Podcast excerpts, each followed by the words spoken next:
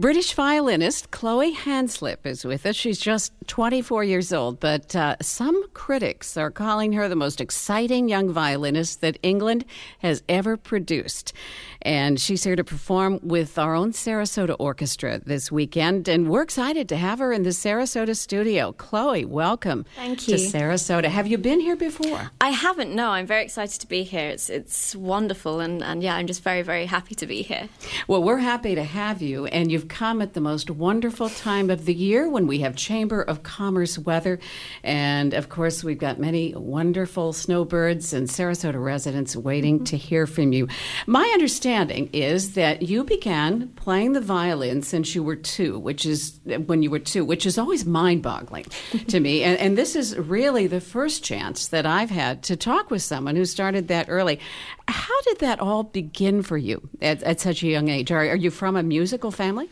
Um, I am from a musical family, um, although only I'm the only one sort of, you know, crazy enough to, to make it to, to make it my career. Um, although I love it, I wouldn't change it for the world. Um, basically, I'm I'm the youngest of four. Um, there's a 19 year gap between me and the next one, um, and my sister, uh, who was living at home when I was born, she's a, a phenomenal pianist, and she was sort of studying uh, in in the academies in London when I was born and practicing at home. And as soon as I could walk, I would go up to the piano and pick out the notes of the of the pieces that she was playing.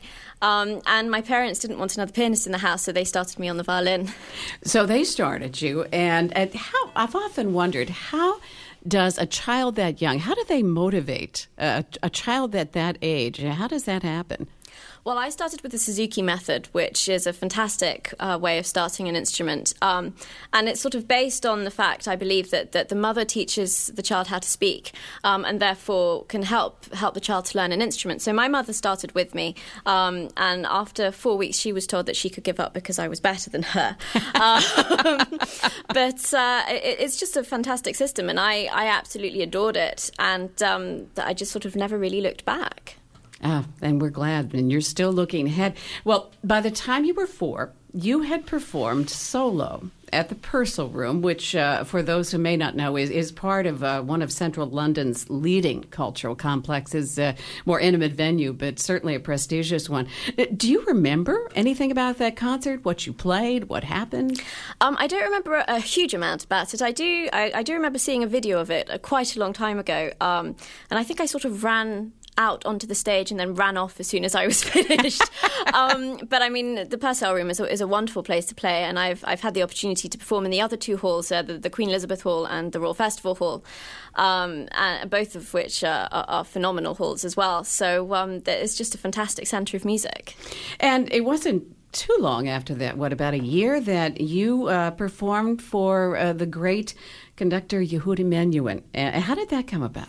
Um, I'm not entirely sure. I, I believe obviously he uh, the, the Yehudi Menuhin School is is in Surrey, um, and. Um, and Surrey is where you're from. Yes, correct? I was born. I was born in Guildford, um, okay. and I sort of I, I, stayed in Surrey until the age of seven. Then I moved to Germany to study um, with Zakhar Bron.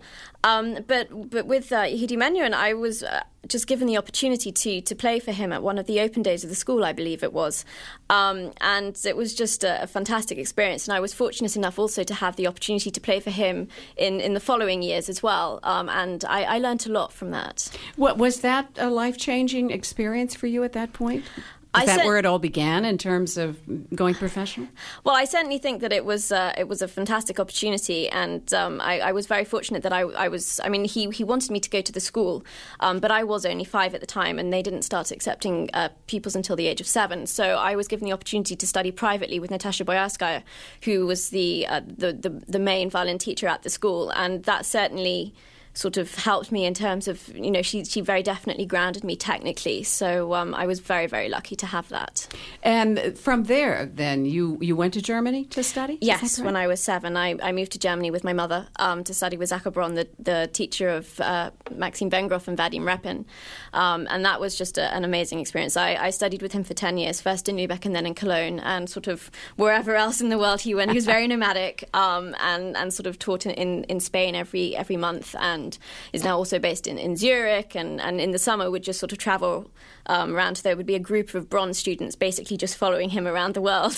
And you were one of them. Absolutely. Wonderful. Well, now it was somewhere after that that you got involved, and you've done so many things, but you got involved with a couple of uh, television documentaries and, and a movie. Tell us about that. Well, the um, the the film that I did was the was Onegin, uh, which featured uh, Ralph Fiennes and Liv Tyler, um, and it was just a, a fantastic experience. I enjoyed every minute of it. I think I was 10 um, when I did it. I remember being quite disappointed because I, I, was looking forward to having sort of, you know, makeup and, and hair done. And they sort of took one look at me and said, oh, no, you don't need any, any makeup. You have the perfect complexion. And I was quite disappointed age 10.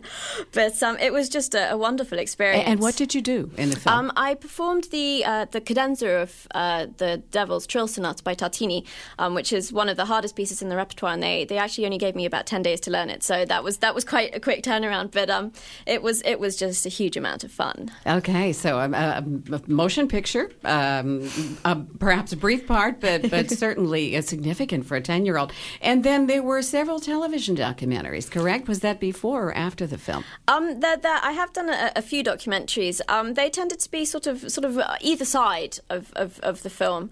Um, one was on on the BBC, and um, I was just sort of fortunate enough to have that that possibility at that time time as well. You were very, very busy. You were, um, what, playing in major concert halls by this time uh, throughout Europe and, mm-hmm. and, North America. And I know that even then you were working with some of the top orchestras and the top conductors. What a whirlwind experience. But by the time you were 13, you were the youngest recording artist to ever be signed to Warner Classics Recording Company in London. Mm-hmm. And you released your first CD, right? what was that CD? That's right. Um, the, the, first CD was sort of really just a, a, compilation of smaller pieces, such as the theme from Schindler's List, um, Waxman Carmen Fancy, Tchaikovsky, Valsquette. So um, and and just really, uh, it was it was a incredible experience for me because it was really my dream to, to perform with the London Symphony Orchestra and to be recording with them. Um, and and I had that opportunity on that CD, which was just you know it was it was magical actually. Um, and and then the second CD was the Bruch Violin Concerti, um, number one and number three. Number one, of course, being very well known. Number three, not being well known at all. Um, and that's something that I, I very much enjoy doing is doing doing the well known pieces, but also doing the less well known pieces because there's so much fantastic music out there that just doesn't get heard. And so there you are uh, at, at 13, and I have your first CD here. It's just called Simply Chloe. It's got this darling picture of you on the front. You're in blue jeans and tennis shoes and pigtails holding your violin, and we're going to listen to a cut from that CD right now.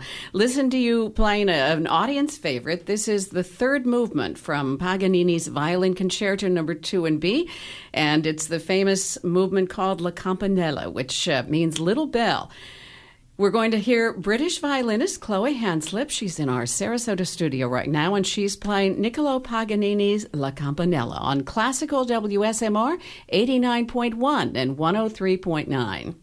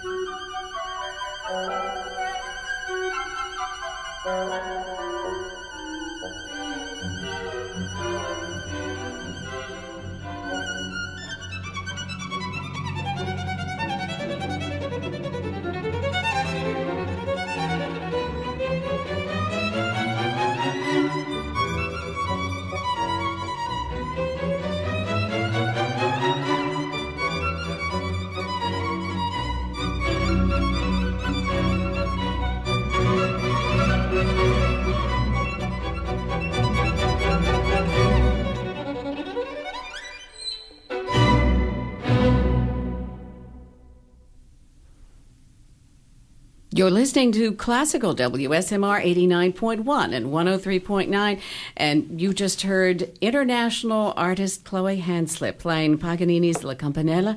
It was uh, from a CD called Chloe back in 2001 that she recorded uh, just 13 years old with the London Symphony Orchestra, Paul Mann conducting that performance. She's 24 now, and the critics say that she is an artist of talent and grace beyond her years.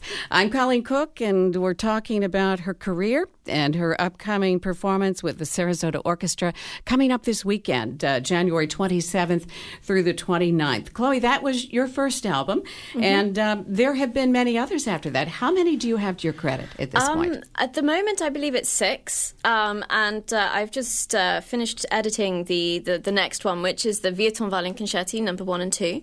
Um, and then also there's another one sort of in production at the moment, which is the Glazunov Violin Concerto, um, along with the Shirk Violin Concerto. And I've got two more CDs coming up that I'm recording over the next couple of months. So, oh, you are very busy in the I recording am. department. And um, if um, our audience wants to find out more about Chloe's CDs, they can do that at www.chloehanslip.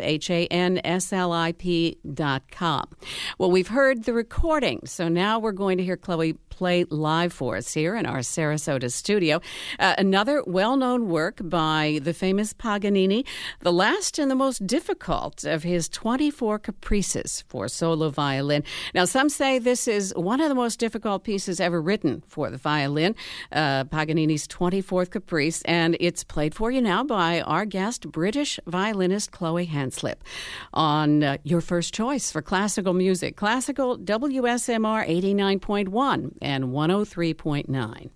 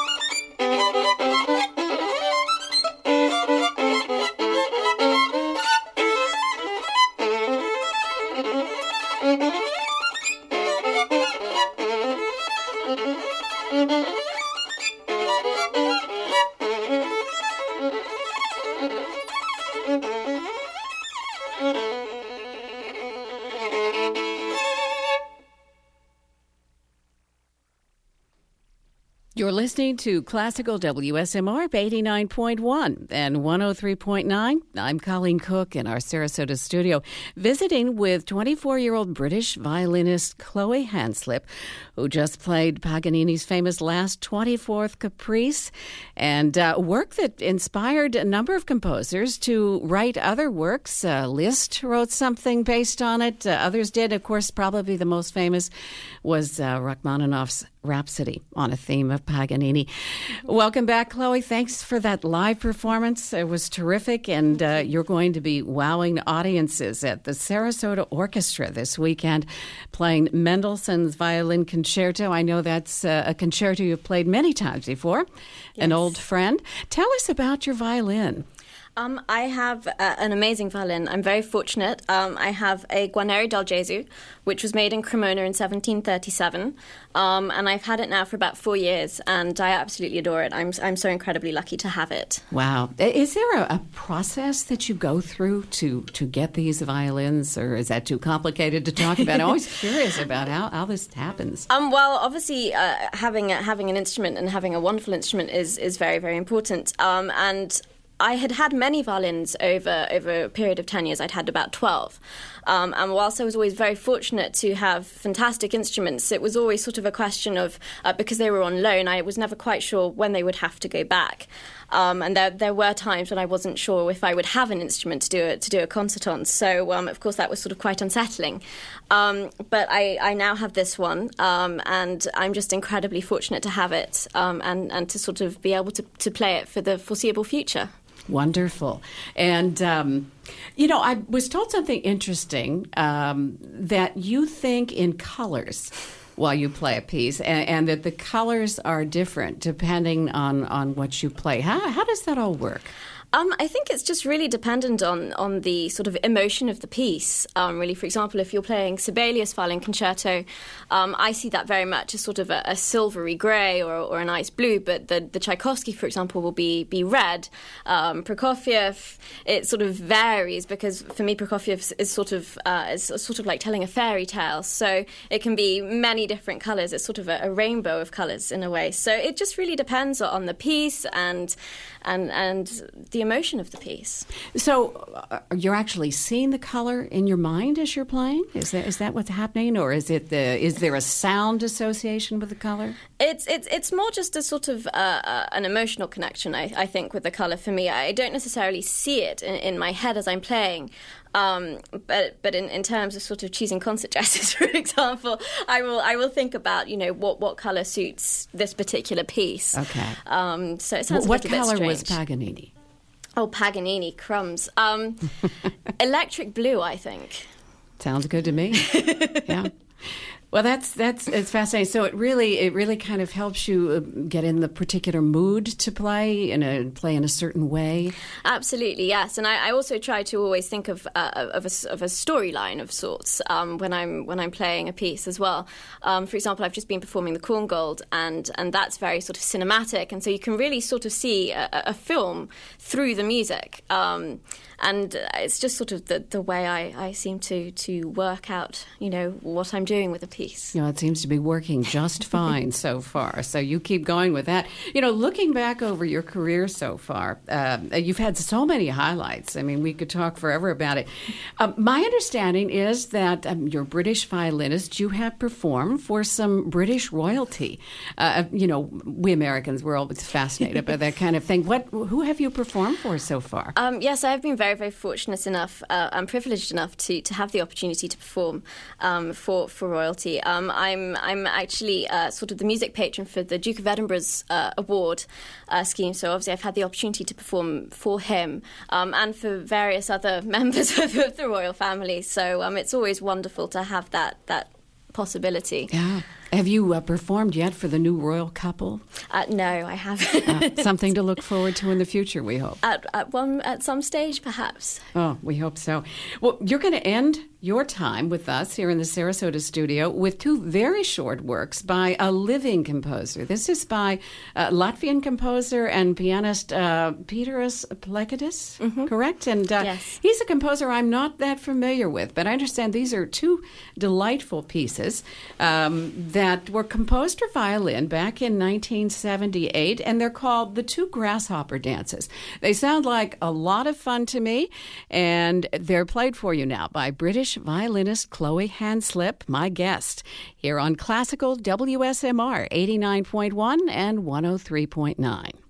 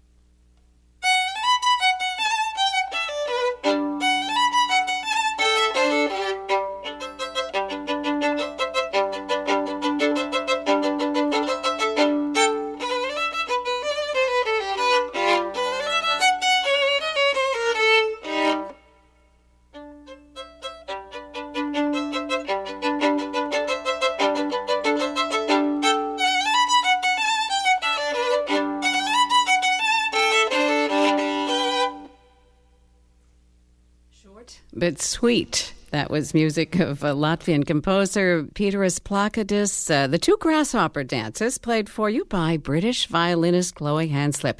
She's my guest in our Sarasota studio here on Classical WSMR 89.1, and she is the guest violinist coming up this weekend at the Sarasota Orchestra playing Mendelssohn's wonderful violin concerto.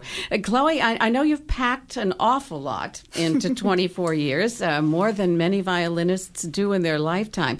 But what's coming up for you in the future? What are you especially excited about? And, uh, you know, what's on your horizon that you really, really want to do? Well, I'm incredibly excited about all of the uh, all of the recordings that I have coming up and, and the projects that I have coming up.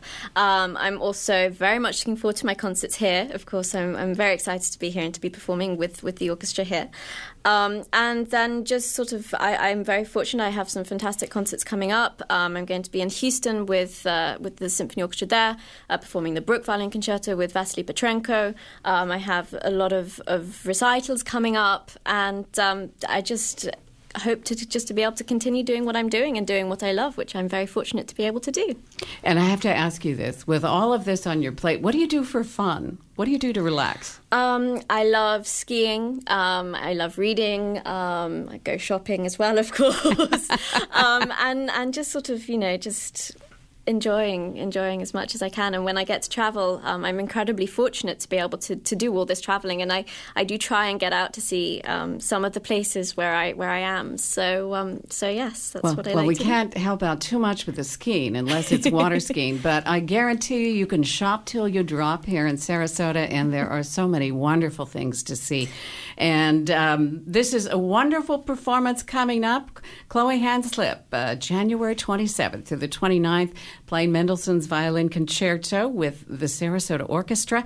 For more information and for tickets, you can go online to sarasotaorchestra.org. Chloe, thank you so much for spending some time here in our Sarasota studio for playing us and uh, playing for us and sharing uh, a little bit about your life and your endeavors. And we wish you the very best in the future. And last but not least, this is your first trip to Sarasota. I hope it won't be your last. Thank you very much. Thank you for coming.